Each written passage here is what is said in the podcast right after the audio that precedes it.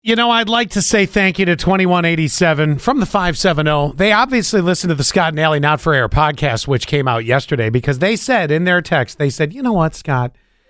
You're not a bad looking guy. And then they put they put a laughing crying emoji, which I'm now questioning if that's all sarcasm. And they said, good everyone. Um, yeah. I mean, did somebody say you were a bad looking guy? Did we say that on the podcast? On the podcast, I said I don't expect people to come up to me and say, you know what, Scott, you're a good looking guy. I just don't, you know. I, We talked about. Oh. Remember, we talked about don't good looking people know they're good looking. Go wa- Oh. go either watch on YouTube or listen to the podcast. You'll be up to speed on that. So I think that's a thank you to 2187. I'm not 100 percent sure. Hmm. Betty gave you a welcome back there. Want to. uh uh, do that 3386 uh, let's see what they say Allie, it's snake week yes it is uh, you remember we had bus week Did I see any Canadian snakes? No, I did not. Unless that it was that guy with the mullet and the Canadian tuxedo. I don't oh, that was the most glorious thing. I want to address this 0696.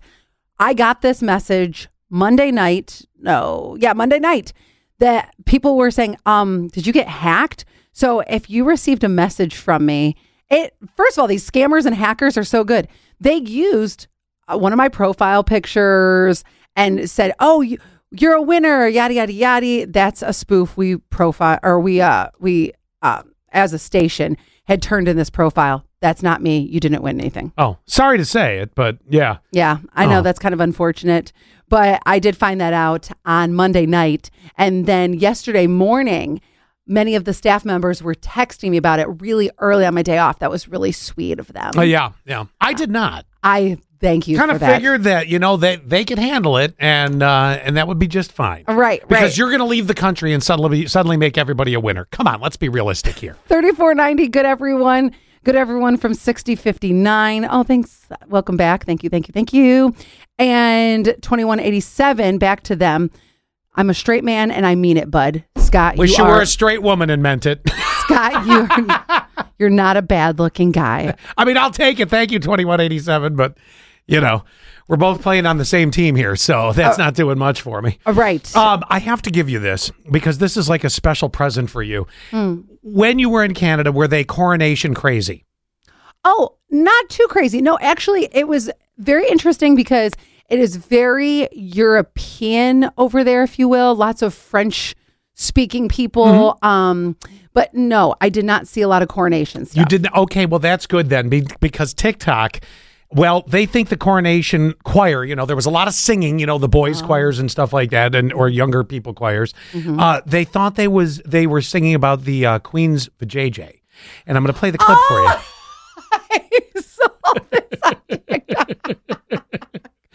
So play this, play this, play I this. will. So the King's Coronation Choir was not singing about Queen Camilla's vajay. Uh, Oh, but, it sounds just like it. well, try to convince TikTok otherwise. And uh, here's here's a little. Uh, I have a vagina Camilla.